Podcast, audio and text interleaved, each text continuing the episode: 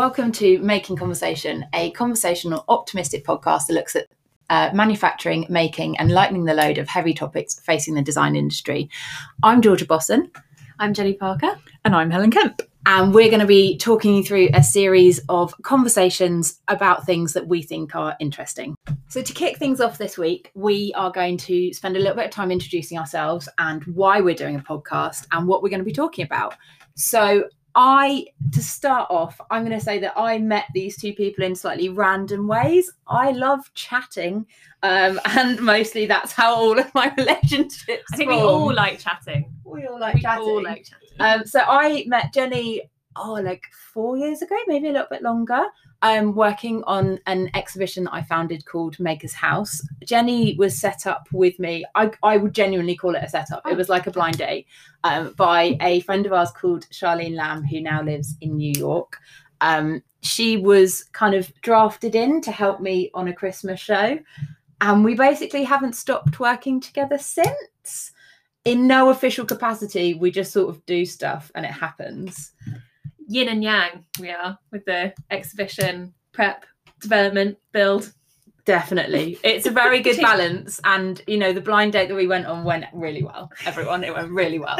Um, and then Helen, I met whilst working on a project for Southeast Makers Club. And I was trying to get her partner to show with us um, in Deptford Market Yard. And I met him at his studio. And after half an hour together, he just looked at me and he went, You need to meet Helen. You're the same. You'll like each other. And I was like, oh, cool. Thanks. Uh, so I went up to her at the show in September and introduced myself. And then we've kind of been trying to work together for a little while. And now this is it. Um, so I'm going to hand you over to each of them to introduce themselves in their own words. Um, we're going to kick off with Helen. Yes, hello. Yes, we did. We had enough. I had a lovely time looking at your textile work the first time I met you. I was like, what good eye for colour. But yeah, um, so yeah, my name's Helen Kemp. I also trained as a textile designer. Um, and I worked in fashion for a few years. And then after that, I was working um, in live events as an event producer because I love bringing things together into a physical space. I think me and you have that in common. Well, all of us have that in common, actually that seems to be a running theme of what we do creating spaces for making and craft. Um, yeah and i i started up and i i now run um, a maker network called just got made which is really about um, bringing designers makers and micro manufacturers together um, all, all across the uk anyone is welcome to join in and it's all about working together and collaborating. Um, we also give a platform for makers to meet brands and organisations. And it's a little love note to grassroots making, which It made you both laugh earlier, but it's true. It is. and I am a very proud member. So there's another little connection Georgia, there. you are, that's true, with your textile studio. Um, also, this year I have started a new project which is really exciting um, called Super Wipes, which is all about zero waste parenting and creating playful, fun products um, to make that a joyful thing rather than a stressful thing. And why are you here today in my tiny studio podcasting? Because I'm a making nerd. and I don't get an outlet to talk about it anywhere else in my life. Well, I do. That's not true. Me and Nick talk about it every day, my partner. But um, I'm a making nerd. I love it, and I'm also I've got a real fire underneath me at the moment. I'm I'm annoyed by our industry and its lack of voices. So I think it's really important to have a chatty podcast about making that I would like to listen to as I clean my house or cycle away. Perfect. Uh, exactly. Couldn't have put it better myself. Um, and then we're going to go over to Jenny. Yeah, I was just thinking we should have called the podcast Confessions of a Making Nerd. yes. Yes. Anyway, bye bye. I'm I'm Jenny Parker. I always come up with the ideas too late. um, I I've done a lot of different things um, over the past ten years. Um, I trained as a jewelry designer, um, and I did do that for a while, um, doing my own my own thing, working for other people. Also worked for quite a while in education, um, so helping students to make stuff, teaching them how to make stuff, teaching them all of the things that go around that, um, trying to instill about ethics um, materials, material science, um, quite a wide ranging thing, um, teaching both in university and adult ed. So you learn a lot about people and different people's approaches to this stuff, you know, hundreds of students over that time. Um, now, yeah, I would describe myself as a product development consultant, um, which in practice translates itself to just making it happen for different uh, different brands. So it might be individuals, it might be big companies, it might be high end, it might be middle market. Um, and helping them turn their idea, their concept into reality. How do you make something? How do you make it in an efficient way? How do you make it in a way that's sustainable for your business? How do you make it so that you are able to make money from it? How do you make it so it turns out great quality? How do you manage all those different expectations, whether you're just making something that's one off bespoke or you're making multiples of something? Um, yeah, I think that kind of describes it. Making stuff is really hard. What I know about my job is making stuff is really hard, whether you're making one engagement ring or you're making hundreds of uh, gold plated silver hoops. Um, it is really hard. So, why do you think being here today on a podcast is the answer for you? So, apart from being the voice of doom, um, I I think since over the past couple of years that I've been working for um, different designers, different brands, there's a lot that I've learned about manufacture at scale that I wish I'd known when I was just a small maker by myself. And that's a lot of things around outsourcing, about supply chain, about how to do things cleverly so that you can have a sustainable business. And I think uh, just, yeah, pass over some of that wisdom. You're the knowledge. You're the knowledge of the, triangle, the knowledge corner. For sure. the technical brains, I feel. I think it's also that there were things that I had strong opinions about before that I've changed my mind around, around manufacturing. And I yeah, mean, you just we get a slightly all- different view. We all have an opinion. That's important. uh, they're not always the same opinion.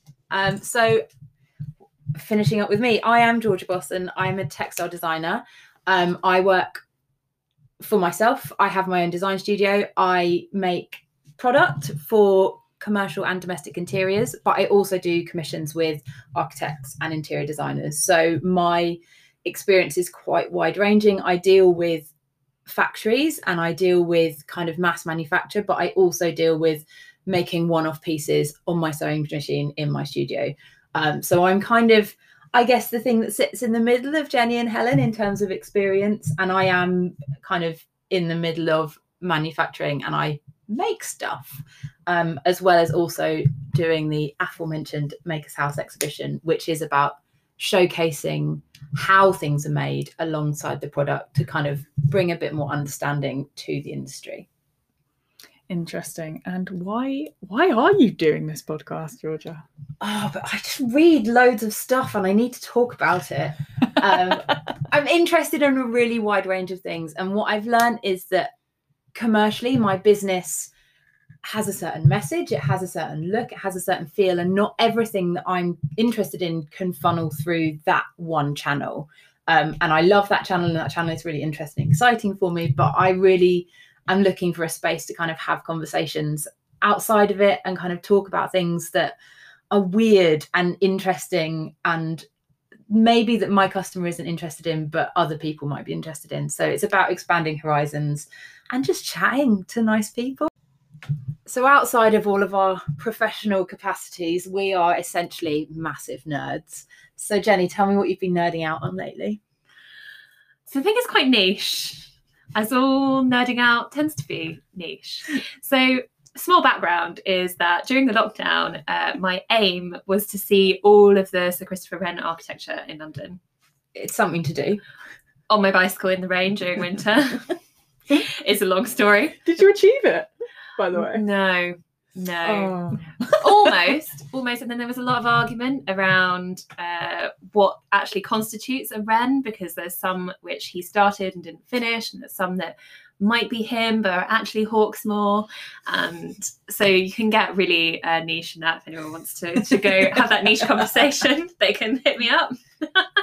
Um, so I, i've moved on um, to uh, residential architecture, uh, right from um, sort of uh, terraced houses in Leyton to um, most recently modernist architecture. So on a rainy weekend, quite recently, um, I went to Hampstead. Uh, not to go walking on Hampstead Heath, but to this tiny, weeny, weeny uh, little gallery called the Isokon Gallery, which is actually part of the Isokon Flats um, in Hampstead, which is where some of my heroes, Walter Gropius and Marcel Breuer, um, lived after they escaped Nazi Germany from the Bauhaus.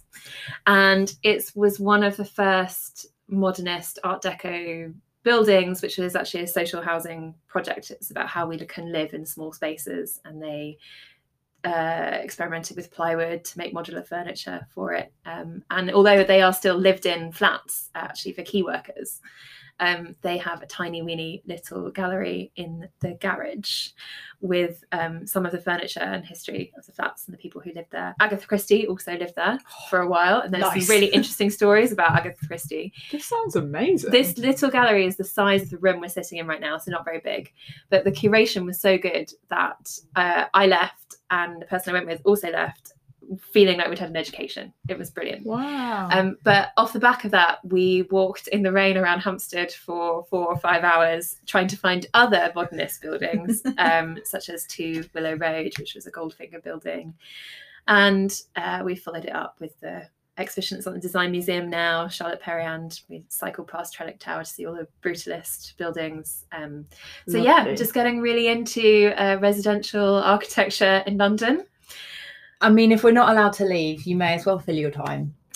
Yeah, And even then, it sounds like a really fun thing to do. And what's really interesting to me is that build of buildings built similar time, the 19 late 1930s. I, I live in a, a late 1930s building as well, all super different. Everyone had a very similar idea of what they were trying to achieve, which is how to live in cities in the future.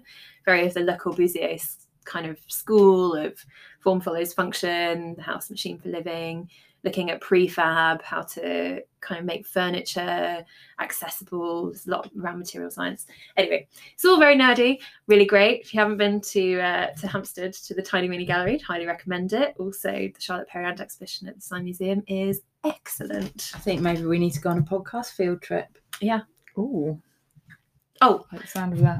so I was just reminiscing in my head about the greatness of that exhibition.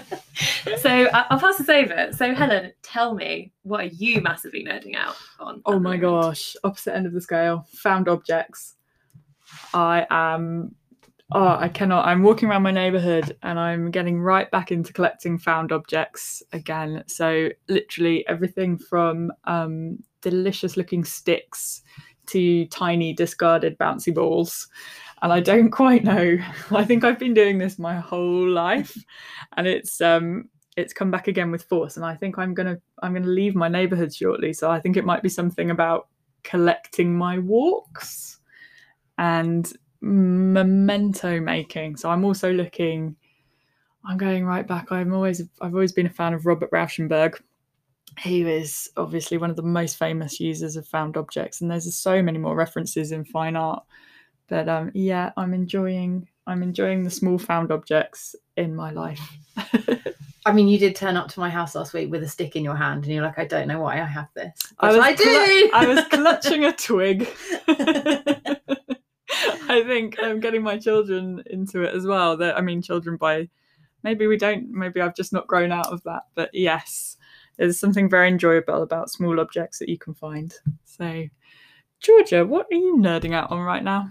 Do you know what? I found this really hard to pick a thing because part of my obsessiveness is I I'm obsessed with lots of multiple things at once. But I'm going to talk about something that has brought me lots of joy and I discovered last week called Basket Club, um, which is an Instagram account called I think it's underscore Basket Club underscore something like that. We'll put it in the show notes. Um, Show and notes. it's a group of weavers um, making baskets from found materials based on emojis and it's just the most joyful project and i check it every day to see what they've made and it just kind of making as a act of pure joy and fun none of the objects are functional none of them are for sale it's about kind of just the act of it. And I think the idea of inspiring a craft from an emoji.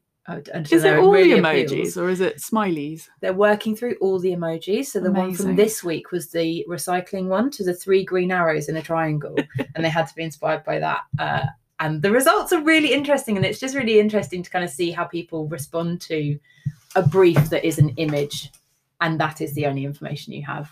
Uh, so yeah, that's my current one of my current obsessions.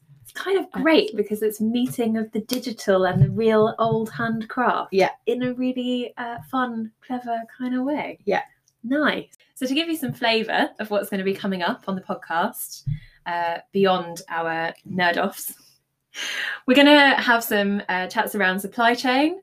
Um, I think uh, one of George's favourite things, piles of stuff. And uh, I think the thing that comes out of supply chains also production lines. Sounds dry, but super great once you really get into all the different people who are involved in a production line. And off the back of that, humans, the humanity of making, everyone that's involved, all of their skills, and how we appreciate that and grow that within our culture. And I think the thing that's also really on our minds is always sustainability. And sometimes this can seem so dry, it can seem so worthy. We'll talk about greenwashing, but really what we want to do is find some joy in environmentalism and sustainability. So lots of topics, lots of top top to, to topics and stuff to talk about. And I think having met all of us, you know, we've got quite a lot to say. So join the conversation with us by emailing us at makingconversationpod at gmail.com or hitting subscribe. We'll see you next time.